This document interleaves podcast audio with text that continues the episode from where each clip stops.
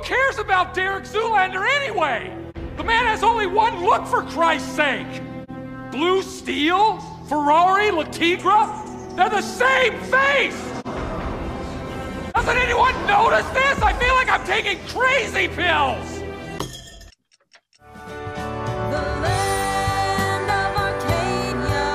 Well, hello there, my friends.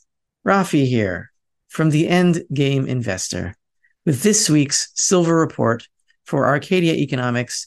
And those of you who've seen this show before and are familiar with my general style, I'm not the panicky type that says buy, buy now, thousands of ounces, etc., etc., because the world is about to explode tomorrow.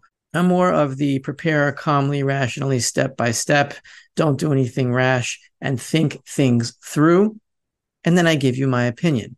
Well, my opinion now is that the end game is either right around the corner or we've already turned the corner and we're sprinting straight for it in a beeline.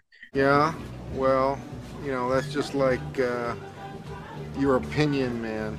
I believe we are only months out from the final financial crisis, which will necessitate the biggest round of money printing ever seen in world history, which was 2020. And before that, 2008. It always gets bigger and it will this time too. And this one should destroy the dollar. I am seeing signs in the bond market. I'm seeing signs in the yen. I'm seeing signs in even the gold and silver miners that were almost there. And I'm seeing this tone being echoed in many different spheres, not just in the gold and silver community. So I am still saying prepare calmly and rationally and step by step and try not to become too overly emotional. But I do believe we are right there and it is staring us in the face. And I will go into exactly why right now. First of all, this silver report is sponsored by Fortuna Silver Mines, symbol FSM. And like all gold and silver stocks right now, this stock is struggling. And I'm going to show you two charts that could blow your mind. First of all, this is the gold to the HUI ratio. Now, this is the ratio of gold to gold stocks. Now, these circle points that I put here are the most oversold. The higher this ratio is, the lower gold stocks are. These are miners and streamers and silver stocks as well. It's all mixed together in the HUI Gold Index, uh, Gold Bugs Index, I think it's called. So we see here the all time high, meaning the all time low for gold stocks, was in 2015 at gold bear market bottom. We saw here another high, meaning another low in gold stocks at the March 2020 crash. And here was the recent low in gold stocks when silver went down to, I think, $16 uh, and gold went down to 1620 $1,620. Now, we are right here about 9.1 to 9.5 on the weekly candle here. And we very rarely, if ever, well, only twice in history, go more oversold than this on gold stocks uh, only once in March 2020 and once at the 2015 bear market bottom. And if you could buy here, would you, knowing in retrospect what happened? Yeah. Would you buy here, knowing in retrospect what happened after March 2020 crash? Yeah. And would we all buy here if we had known what would happen? You know, when silver went from $16 to what it is, what it is now, 22, 23. Uh, we would would we have wanted to buy? Yeah. Well, we're in that territory again, and this applies to Fortuna as well. And Fortuna is one of the better silver miners out there. And silver miners, by the way, are even crazier than this. And I'll show you in a second. But of the three spikes in the gold to HUI ratio, right? Three of these spikes, three of the five, I think, were financial crises. This is the dot com bubble bursting over here. This is the 2008 financial crisis. And this is the 2020 COVID lockdown crisis. Uh, so are we headed to another financial crisis? the gold and silver stocks seem to suggest yes, we are. Now, look at this. This is the silver to silver miners index. Now, we have never been this oversold in silver miners, which includes, of course, our sponsor, Fortuna Silver Mines.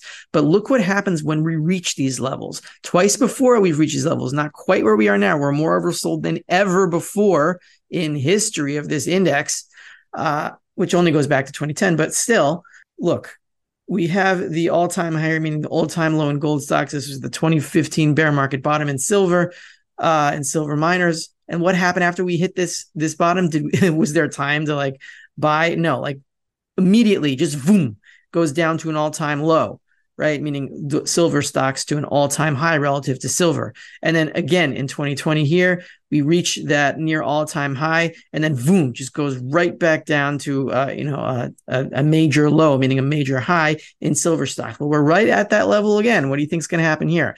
Could it go more oversold from here? Yeah, it could, but we're pretty close.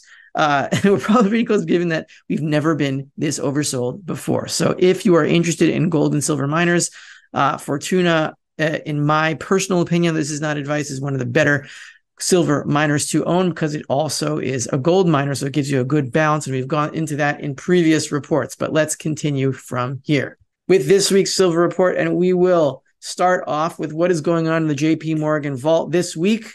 Uh, JP Morgan has moved 4.718 million ounces out of the registry. It's not JP Morgan itself, it's their clients who are storing silver bars with their vault. In the last two days, almost 5 million ounces. Uh, now, this is the total registered supply. We are at 37 million ounces. Uh, that red line is where uh, is the 40 million ounce mark. Very rarely is uh, the registered silver supply below 40 million, but it has been below 40 million since 2022 and it remains there. And I believe it will go even lower. And here's why. This is the JP Morgan vault. They have uh, the reg- this is the registered stockpile of the JP Morgan vault, right? It says 17.54 million ounces left. Um, where this the line here you can't see here because uh, we we were at about 22 million just a few days ago before this 5 million ounce uh, drain out of the registered supply. And we've seen this before, twice before, actually, where we have a huge spike in registered supply and then it just falls back down as the silver is moved out. We saw it once here. We saw it uh, again here in early 2023, a big spike out from the eligible supply to the registered supply, and then it drains again. So this is the third time since 2022, since February 2022, this has happened. The last time in February, two times ago, actually in February, when this happened, and we were at tw- we were at uh, about 39 million ounces. I said this thing that I boxed off here. This from here all the way down to here, this line here, that totals 21 million ounces. And it took five months for all that silver to be drained out of the registry. 21 million ounces in five months. How many million ounces are left in the JP Morgan registered supply? 17.5, less than the 21 million that was moved out in five months at similar prices to today. Uh, so we have, it looks like at this rate, less than a five month supply of registered silver on at JP Morgan. And I believe they have about 10 million uh, eligible ounces left, not counting the ounces that belong to SLV, which JP Morgan is the custodian of.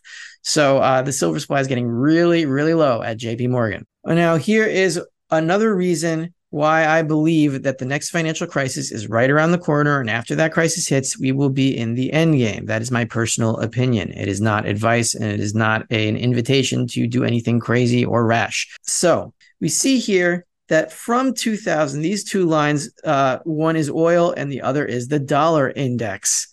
Uh, so the oil here, oil is here, and you see the dollar index over here, mirroring it basically. Um, we see that oil and the dollar move inversely to each other, which makes perfect sense uh, because a lot of what gives the dollar its purchasing power is the fact that you have to buy o- OPEC oil in dollars only. And that is true to this day. So we see the dollar index moving inversely to oil, pretty normal financial conditions. We saw in 2008 here. We saw in 2014 when the dollar uh, went vertical in the oil price crisis, uh, the supply oversupplying in late 2014, I believe it was in December. And there was a big uh, inverse move here. Again, here when oil went to negative 35 and there was a dollar spike, it happens all the time. But something has changed. Something has changed dramatically since 2022 or maybe 2021 or after the, the uh, lockdown crisis over here.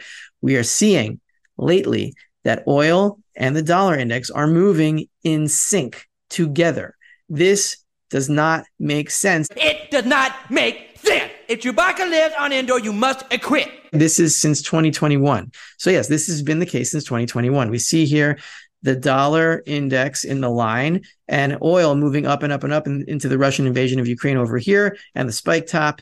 And uh, there's a little bit of a delay here. And then the dollar starts moving down and oil moves down as well. But it's been very in sync this uh, movement between the synced movement between the dollar index and oil, especially since June of this year.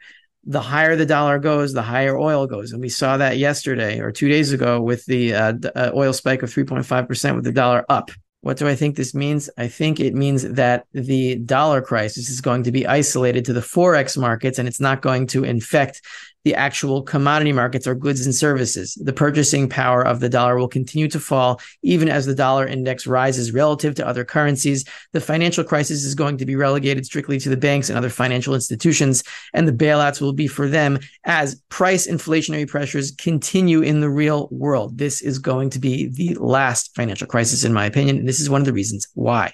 Another reason is the yen.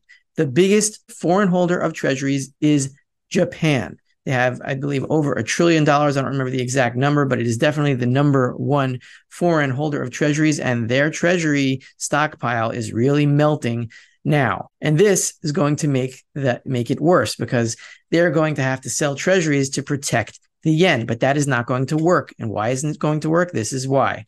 Here we have two lines here with two charts um, transposed uh, one is the Japan 10 year yield, and the other is the yen relative to the dollar. So the higher the yen goes relative to the dollar in numbers here, the weaker the yen is. It takes 149 yen to buy a dollar. And this is uh, right near the uh, the multi-year highs. What is this? It's a 15-year chart going back to 2008, something like that. Um, this is uh, this the yen is in serious trouble here, but we see that the yen and the 10-year yield, which is this uh, this line down here, they move together. And why is that? Higher interest rates mean weaker yen, uh, and lower interest rates mean stronger yen. Why is that? Because of this. The Bank of Japan owns 45% of all outstanding Japanese government bonds. This is as of September 20th last week. See here, uh, this is the balance sheet, uh, just a very quick snapshot. Uh, we have here Japanese government securities 584 trillion 186 billion 525,341 uh well, 584 I don't, I don't even know. okay whatever it's a lot. Sorry. Uh the total of the total of 738 trillion yen and total Japanese government bonds outstanding is 1.3 quadrillion yen. That's just the Japanese national debt in yen terms 1.3 quadrillion. So 584 trillion of 1.3 quadrillion is 45% of all jgbs are owned by the bank of japan. So therefore when the value of these bonds fall by the bank of japan raising interest rates the balance sheet of the bank of japan gets schmeiced gets hit and the yen loses value because of that. So what I'm saying is, if the Japanese bank, if the Bank of Japan wants to raise interest rates to strengthen the yen, all it will do is weaken it. But it might strengthen it very temporarily for a few days or weeks. But as they sell US treasuries, treasuries, US treasuries will fall in value as they already are. This sale, this selling could already be happening. And this is why the Japanese yen is weakening. This is a spiral. This is a death spiral, and we, it might have already started. Chinese gold and silver premiums. I want to take a snapshot on this. I thought last week that uh, perhaps the People's Bank of China was relaxing its import restrictions or so-called import restrictions. They're not really hard restrictions. They're more like you know rumors in the media uh, that they were allowing more gold imports and that the the premium would fall the Chinese premium on gold and silver would fall, but it's not happening. It happened for a week, very, very briefly. Uh, you see on this little spike down here, but the premium is headed back up again. We are at 5.31%. This is excluding this spike over here. This is an all time high. If we move to silver, we're seeing the same thing. We saw a spike to 11, about just under 11%, and we're headed back up now to 8.04%. So uh, this premium seems to be sustaining itself. And finally, we are seeing the 10 year treasury yield go up and up and up day after day after day. This can only happen for so long before institutions begin to seriously panic and flood the Fed with requests to bail them out, just like it did with the Bank Term Funding Program, the BTFP. Blue Steel, Ferrari, Le Tigre, they're the same face.